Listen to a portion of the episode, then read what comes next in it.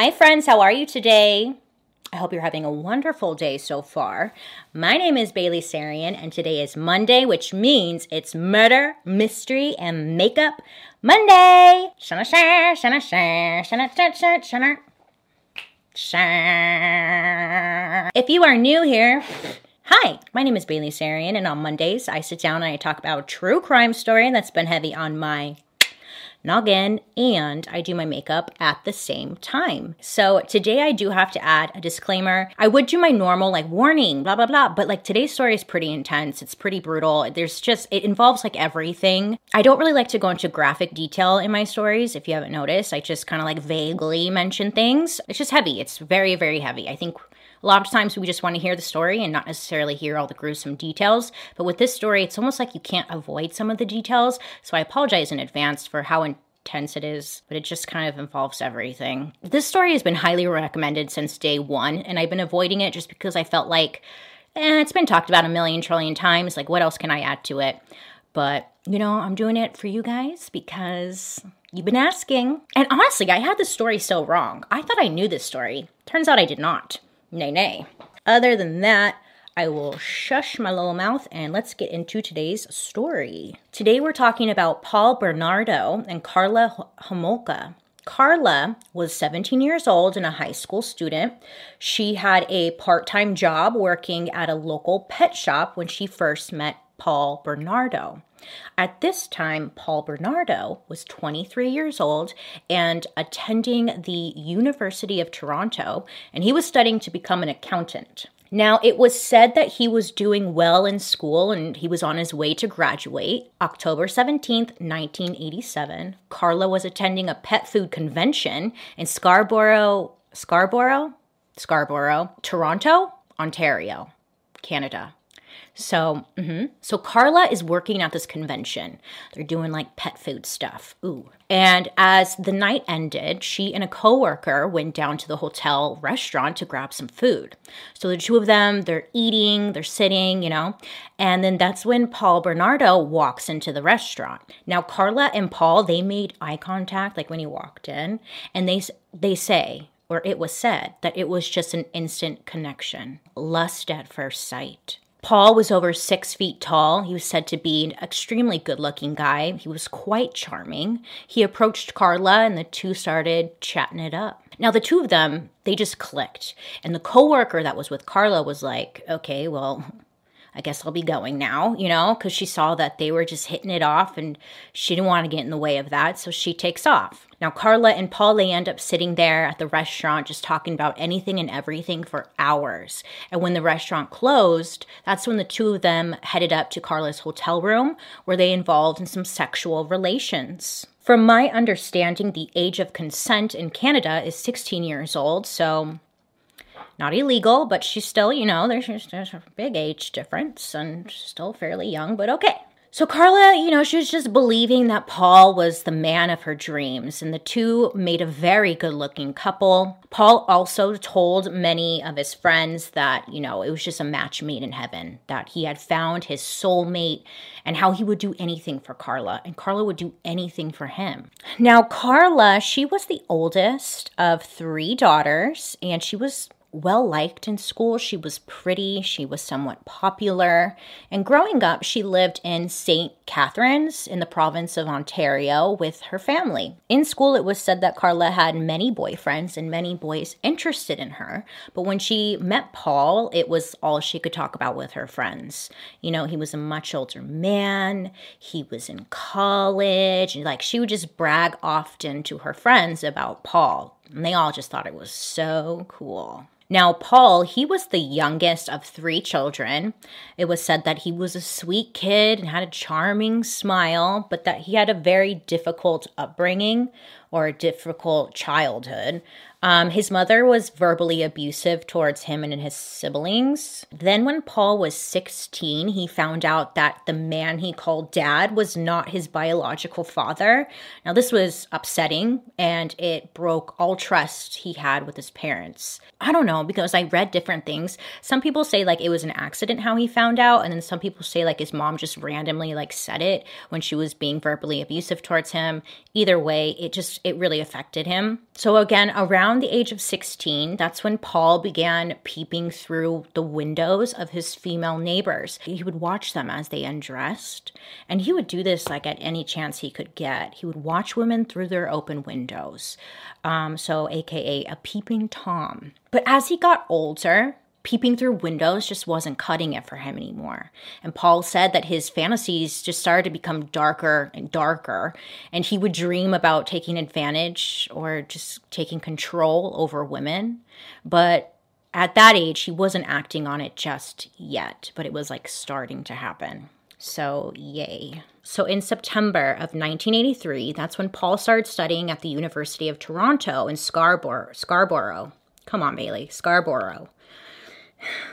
He's studying there. His friends and the people who knew him, they they really liked him. He had again this charm about him. He can make friends with anyone. And overall, everyone just thought Paul's a great guy, you know? He, just people wanted to be around him. Often, Paul was seen as the life of the party, and if Paul was at the party, then you knew it was like it was going to be a good time. Paul did have a few girlfriends throughout college things would always start really well. It would be like this picture perfect relationship.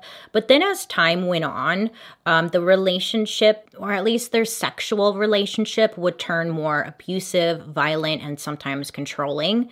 And then at that point is when the women would break it off. In the spring of 1988, a sexual predator was roaming the streets in Scarborough. By May, there had been seven different reports made by women to the local police sharing their their attacks. The local police they got on TV and they were just warning women who are watching Look, there's this predator. He's still out on the streets. They were telling women to not walk around at night alone, to not stay out late unless someone was with them, and just trying their best to warn everybody. Whoever this attacker was would grab women when they were leaving the bus stop at night and were walking alone. Some women were attacked when they were on their evening run in the park. They'd be approached from behind. The person would get them behind some bushes or kind of like in a little secluded area, and that's where they would be assaulted. His victims were forced to perform oral intercourse, sodomy, and were sometimes beaten afterwards.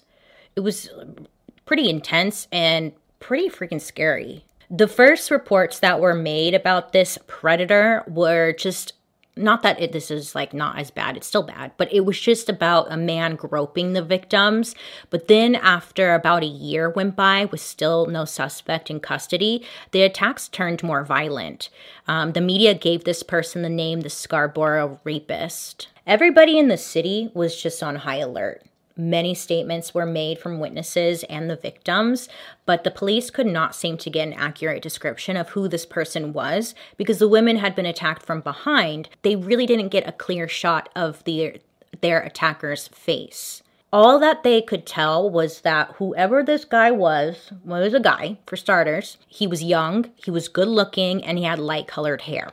So that didn't really narrow it down too much, but that's what they had to work with. Now, as time went on, police were able to collect about 100 different DNA samples from potential suspects, but so far, like nothing was a match. That's when the Toronto police had called in an FBI profiler to help create a profile of who this guy was. So the profiler analyzed the police reports and was able to link four more attacks to the Scarborough Scarborough rapist. I'm so sorry I keep butchering this name. I'm trying my best. But they linked four more attacks to this person, which brought the total to 11 victims. So the FBI analysts determined that the attacks were anger based and sadistic in nature, which was like a rare combination. But whoever this person was, was very dangerous. Now, the profiler, they felt that this was a high functioning, intelligent, psychopathic sexually sadistic offender, and they believed that whoever it was lived in the area, most likely in a family household, had to be in their early 20s, and had to have violent relationships with women. So, again, when Paul and Karla first met in the fall of 1987, there had already been three attacks linked to the Scarborough rapist.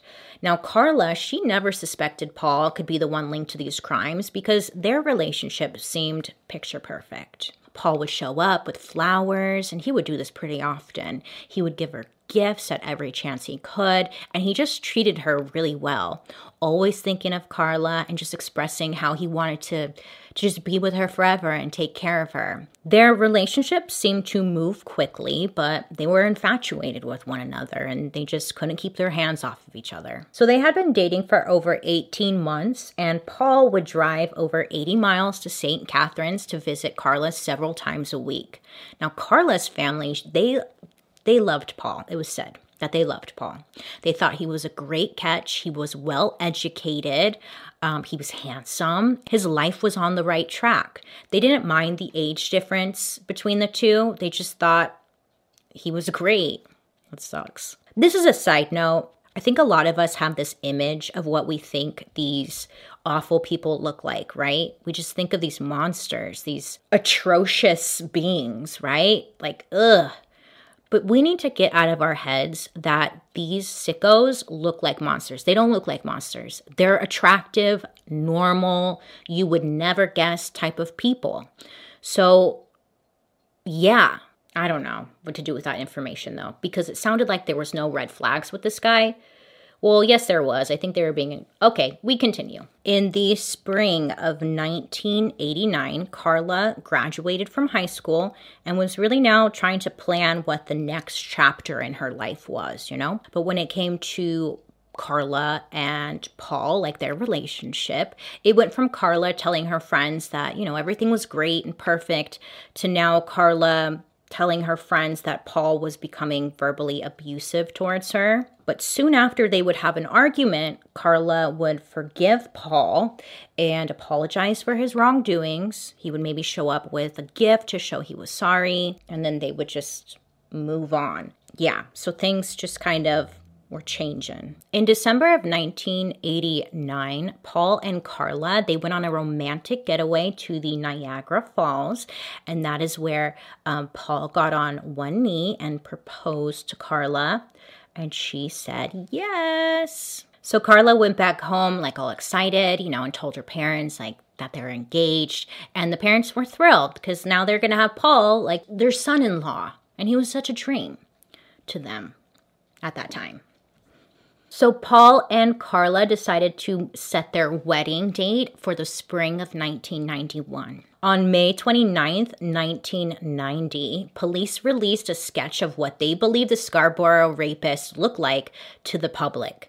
Now, when the sketch was released, it was on the front pages of the papers, and so everybody was seeing it, right?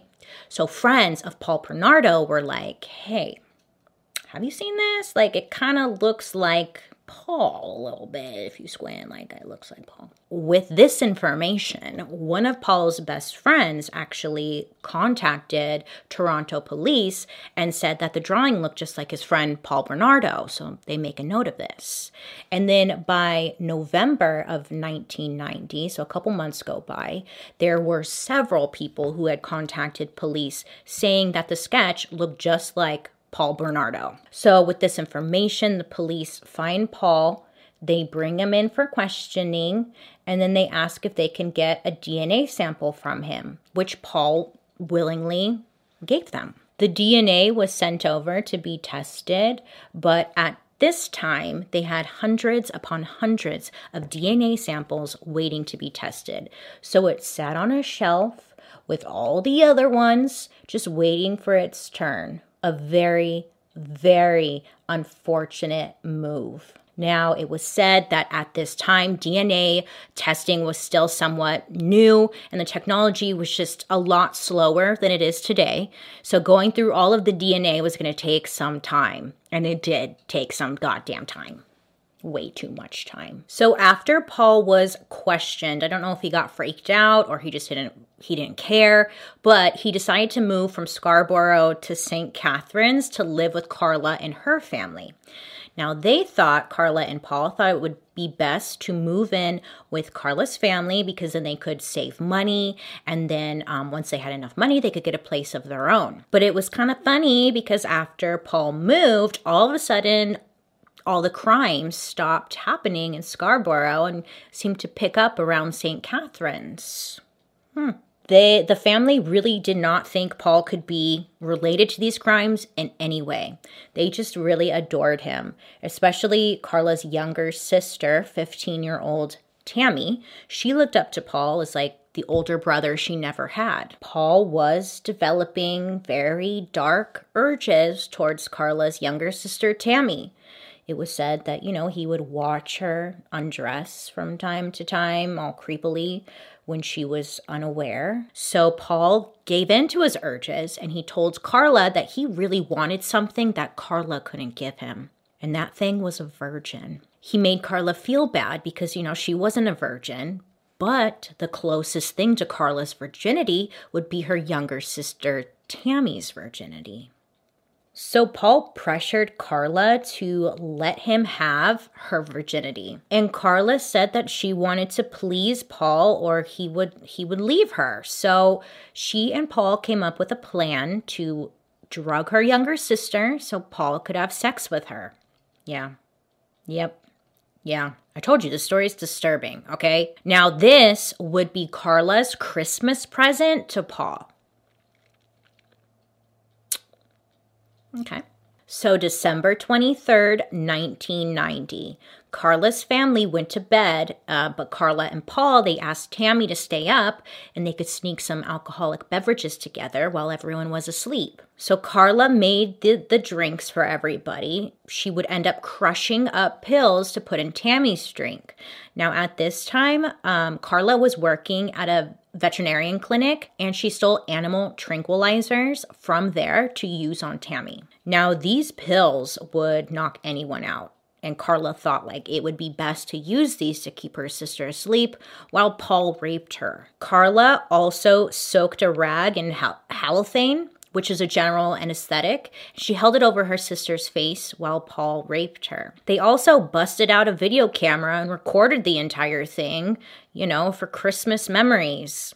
Sick. Now, when Paul was done, he told Karla, It's your turn. Your turn to assault your sister, which she did. And she, they also recorded on tape. Now, soon after, Tammy began to vomit and she started to choke. So Paul and Karla, they're kind of freaking out. They quickly dress her, they hide the camera, and then they call an ambulance. So when the paramedics arrive, Paul and Karla told them that they tried to revive Tammy after she passed out from drinking, but like they don't know. Tammy ended up being taken to the hospital where she was later pronounced dead. So one of the doctors that was examining Tammy noticed a burn around her mouth um, where Karla was holding the halothane uh, soaked rag. She had like a burn around her mouth. Karla and Paul said that it was rug burn on her face when they pulled her. They pulled her off the, the bed onto the floor. They're trying to revive her. She she got rug burn on her face, and like that was a good enough answer for them. It was concluded that Tammy died of natural causes. At 15, she died of natural causes. So that makes sense. Karla's parents were devastated, but they honestly thought that her death was just a tragic accident. Teenagers, you know, they just experiment with drugs and alcohol. So, like, Tammy must have just been experimenting and she just took it too far. And it was like nothing more than that, which is just awful. It's so sad. So a month goes by. Karla and Paul have saved enough money to get their own place. It's a two story home in Port Dalhousie. It's a small town near St. Catharines. Um, it's a cute little house, too. Well, it's since been knocked down, but it was a cute house that they just ruined. So when the two moved into their own place, it said that's when Paul's abuse really went up a notch. He would jokingly tell Karla that he was a Scarborough rapist and went from just being verbally abusive, which is still awful, to now physically abusive towards Karla. Now, when Karla would tell Paul that she was she was leaving him or she wanted to leave, he would threaten her, saying that he was going to go to police and tell them about her involvements in Tammy's death. You know, and he had the videotapes to prove it. So if he was going to go down, she was going to go down too. Karla said that she felt like she really couldn't leave. June 15th, 1991 two weeks before Karla and Paul's wedding. Paul came home with a surprise for Karla. Now, you would think like flowers or something, but no, of course not. Paul came home with a 14 year old girl named Leslie Mahaffey. Paul said that Leslie was in her own backyard and he pulled up in his car. He offered the girl a cigarette, which was back in his car. And when she approached the car, she got in and then he kidnapped her. Karla and Paul ended up holding her captive in their home assaulting her repeatedly, all while recording the attacks on videotape. So, after holding her captive for about 24 hours, the couple ended up strangling her, then dismembering her body.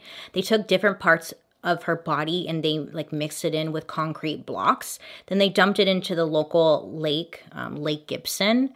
They dumped it in there on July 29th, 1991. Karla and Paul, that's when they got married in a ceremony with over a 100 friends and family around to celebrate their special day. But on that very same day, a fisherman came across some of the body parts of the 14 year old victim, Leslie Mahaffey, in the lake.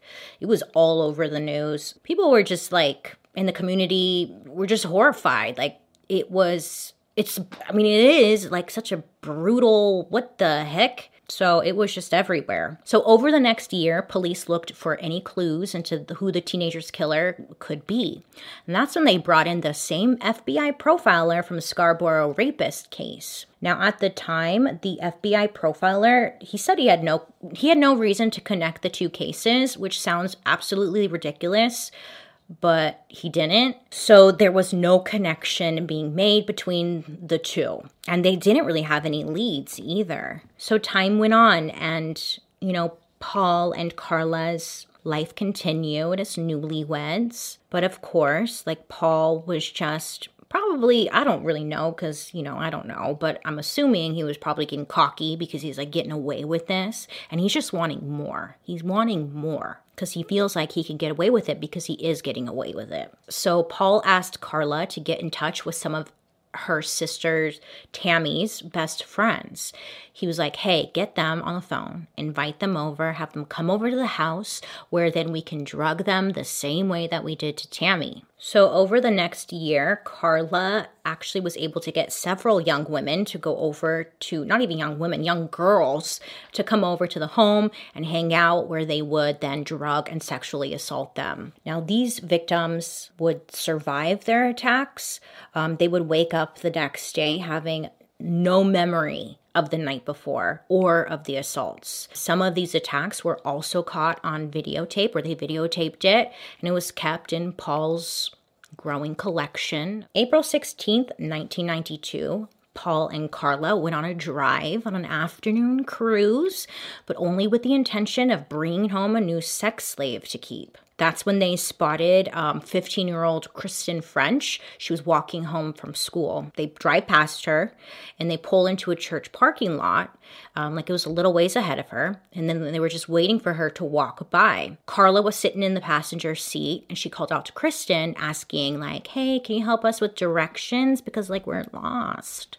And Karla was holding a map, so it just, it seemed legit. She walks up to the car, and then that's when Kristen was shoved into the car, and then the couple drove off, heading back to their house. Now, it wasn't long until Kristen was reported uh, missing, and then many witnesses came forward saying that they saw Kristen in the church parking lot. And she was talking to a car that had two people inside of it. The witnesses also reported seeing them drive away in a beige Camaro. So now that they had a description of the car, police started searching heavily for a beige Camaro. Now there were tons of billboards put up or posted around saying, Have you seen this car? Have you seen this car? And then on the billboard, there was a picture of the beige Camaro. But what they didn't know was that the eyewitness reports were actually incorrect.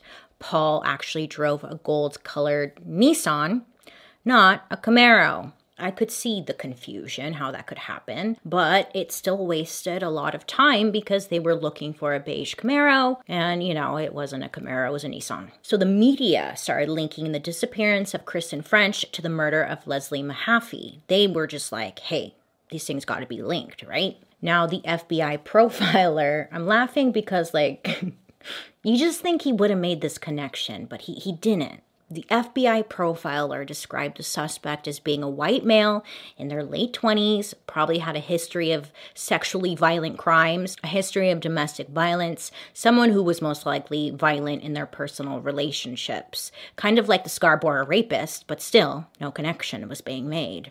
Paul and Karla ended up keeping Kristen French for several several days. They videotaped her assaults just to add to their growing collection, and then when Paul was satisfied, that's when they strangled and they killed her. On April 30th, 1992, Kristen's body was found more than 30 miles away in Burlington, and it was left in a ditch not far from the local cemetery just all around awful. And then in January of 1993, Paul ended up beating Karla up like so bad to the point that she went to the local emergency room to receive treatment. Paul had attacked her with a torch and he ended up giving her two really bad like black eyes, a broken rib, and severe bruising. After 2 years of marriage, it was at this point that Karla decided to leave Paul. Now around this same time, Finally, Paul's DNA was being submitted and tested for the Scarborough uh, rapist case. His DNA was positively identified as the man responsible for these attacks. So police finally are connecting the two. The murders in St. Catharines, they finally had their person. So before going straight to Paul, police actually they reached out to Karla and they wanted to like create a wedge in the relationship, knowing that that, that they could probably get more information from Karla. Now Karla thought that she was being called into question um, to be questioned about the domestic assault, but after the interview with police, Karla went back to her family home and she ended up breaking down. She confessed to everything. Karla was afraid that the police, they already knew what she what she was involved with or at least the police were close to uncovering the truth and she wanted to tell her parents before, you know, shit hit the fan. I'm sure her parents were like devastated. I mean, I don't even know. I don't even know. But her parents suggested that she hire a lawyer, which Karla ended up doing. So she told her lawyer that Paul was indeed the Scarborough rapist and also admitted to being involved in the two local murders and the death of her own sister. Karla would end up agreeing to testify against Paul in court um, in exchange for a reduced sentence for herself. So police end up agreeing to this and then Karla sits down with police and gives them a full confession. The great debate around this story, well, there's a lot of great debates around this story, but one of them is like Karla's involvement. Okay, she told police, you know, that she's a, she was a victim and stuff, and Paul like forced her to do this and whatnot. I saw clips of her being questioned by police, and let me just say, I think she's like new. She's a little smarter than she let on. Because when she goes to like be questioned by police, first of all, she's dressed like a very innocent little schoolgirl okay? Which is fine like that's that's fine but that's not normally how she would dress okay? So she was trying to play up this like i'm so innocent thing. And then she would answer all of her questions just very like very innocent. She'd be like then he chopped her up and i just was so scared yeah, so I was just there. Like, that's how she talks the whole time. Okay, so after Paul gets arrested, which I'm kind of jumping here, but Paul gets arrested, and then they ask Karla to go around their house and show like where Paul did things at, like describe in detail where things took place. I'm not kidding. She takes them into the bathroom, the police and all them, and she's like, this is where we put her and then we we bathed her in the bathtub and then we dismembered her and then she turns around to like where the kitchen not the kitchen the bathroom sink and all that's at and she's like can i ask you guys something Where did all of my perfumes go? I had a bunch of perfume samples in here and I'm just wondering where they all went because the detectives took everything and I don't know where my, my stuff went. And you're just like, girl, read the room. You just talked about dismembering a girl and you're wondering where your perfume's at. Like, it was just like, okay. And then she doesn't really show a lot of emotion, but then the moment she talks about one of the victims came over, Paul like took out really expensive um champagne flutes. Is that what they're called? Like the glasses that you put in champagne. And you could just see all of a sudden she just her emotion comes out over these these glasses that Paul decided to use to drug the girls with. So she was like, Those glasses, they were from France and they were very expensive and we never used them. They were only for a special occasion and I was so mad. And like she's getting all worked up over Paul's choice of glasses that he used. And like that's one of the only times you see her like getting worked up over something. And you're like, Okay, girl, this doesn't make okay okay. And then like it it just keeps happening. Because then she's like describing again like what's what happened. And then she's like can i ask you something? Do you know where all of my furniture went? Because they just came and they took all of the furniture and i'm just wondering where they went with my furniture. Can i get it back? Do you not understand like what's happening right now? Like you hello and then another one, they were in like the basement. She sees a book on the ground. She, she goes, Excuse me, can I have this book? Because my sister really wants it. She's been asking about this book, and I'm just wondering if I could take this book. And that's like the only time that you get these little snippets of like, mm, mm hmm, hmm, hmm. So Karla kept telling police that Paul forced her to participate in all of the attacks against her will. Karla also told police that there were videotapes in the house that would have everything they needed because everything was recorded. So she's like, you have to get those tapes, they're in the house. On February 17th, 1993, that's when Paul Bernardo was arrested. They began searching the home, their goal being to find those tapes because that was going to be their smoking gun. They would end up spending 71 days searching the home, but the police could not locate these videotapes, which Karla claimed showed the attacks. Now, without these tapes, they had no direct evidence that linked Paul to the crimes. So they arranged the plea agreement with Karla because they're heavily relying on her to give her testimony. That's what's going to put Paul behind bars. And in exchange, Karla would receive a reduced sentence for her involvement, which this deal was kept secret from the public, and that caused a whole upset. On June 28, 1993, Karla appeared in court for her involvement with the crimes, and the court put a publication ban on her trial, which was very unlikely of the courts to do. This caused a huge upset with the media, and the public was angered because their right to know was being denied. And like, this was a really, really big case. So people are just trying to figure out what happened. Oh, and by the way, I forgot to mention, like, correct me if I'm wrong here, but from my understanding, it was the US who gave them the title the Ken and Barbie killers, like they would, you know? Um, because of their good looks. Like, oh my god, they're so good looking. How could they be killers? So, Karla was convicted on manslaughter charges, and she ended up receiving a 12 year sentence, which again caused a lot of upset. The plea agreement was said to be kept a secret in order to make sure that Paul had a fair trial. So, Karla was sent to prison, and then on August 2nd, 1993, she ended up filing for divorce from Paul. On May 18, 1995, Paul's trial began. Paul pleaded not guilty on nine charges in connections with the deaths of Leslie and Kristen, including kidnapping, unlawful confinement, aggravated sexual assault, and murder. The prosecutors had presented new evidence during trial that was not known about. They ended up finding the videotapes in the couple's home. I know it was kind of like a surprise. I don't know where they found it or like where, I don't know. I didn't, what they found it though. I think that's great. Now, this was the first time that they had direct evidence against Paul, but also Karla as well.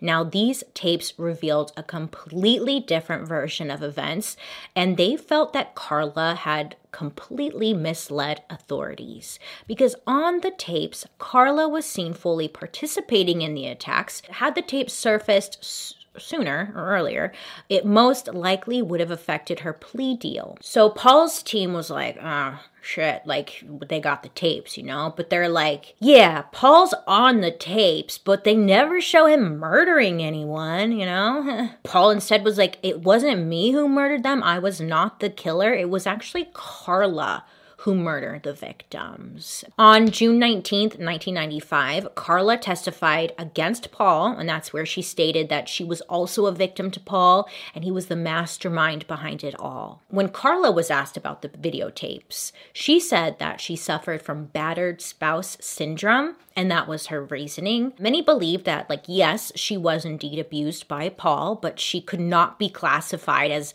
a person suffering from battered spouse syndrome. When talking about battered spouse syndrome, they're mainly talking about people who are like suffering from tremendous psychological abuse. But these tapes showed that Karla was more of an accomplice in the horrible crimes versus a victim. The judge allowed the jurors to watch the videotapes and only allowed the public to listen to them but not view it. They didn't want to put the family through more grief by viewing these tapes because of just how awful they were. Paul's trial lasted months. At the end of it, the jury deliberated for five hours. Then on September 1st, 1995, 31 year old Paul Bernardo was found guilty of all nine charges against him, including the two murders. Paul was sentenced to life in prison. While Paul is sitting in prison, he also confessed to 14 more sexual assaults of women in the Scarborough area, and the judge declared him just a dangerous offender, which will most likely keep him in prison without the chance of parole for the rest of his life. Because he does have a possibility of parole after like 25 years, I believe, but let's hope that he does not get out because it sounds like he's he would do it again. Like, come on. So, the great debate around this case was if Karla got off way too easily. Many believe that Karla was just as sick, if not more sick, than Paul was. Now, whatever was on these tapes showed a completely different side of Karla, but also just a different story. I didn't see them. I don't want to see them, so I didn't look it up. But just based off of what I was hearing um, from interviews with the police department and stuff and the jurors.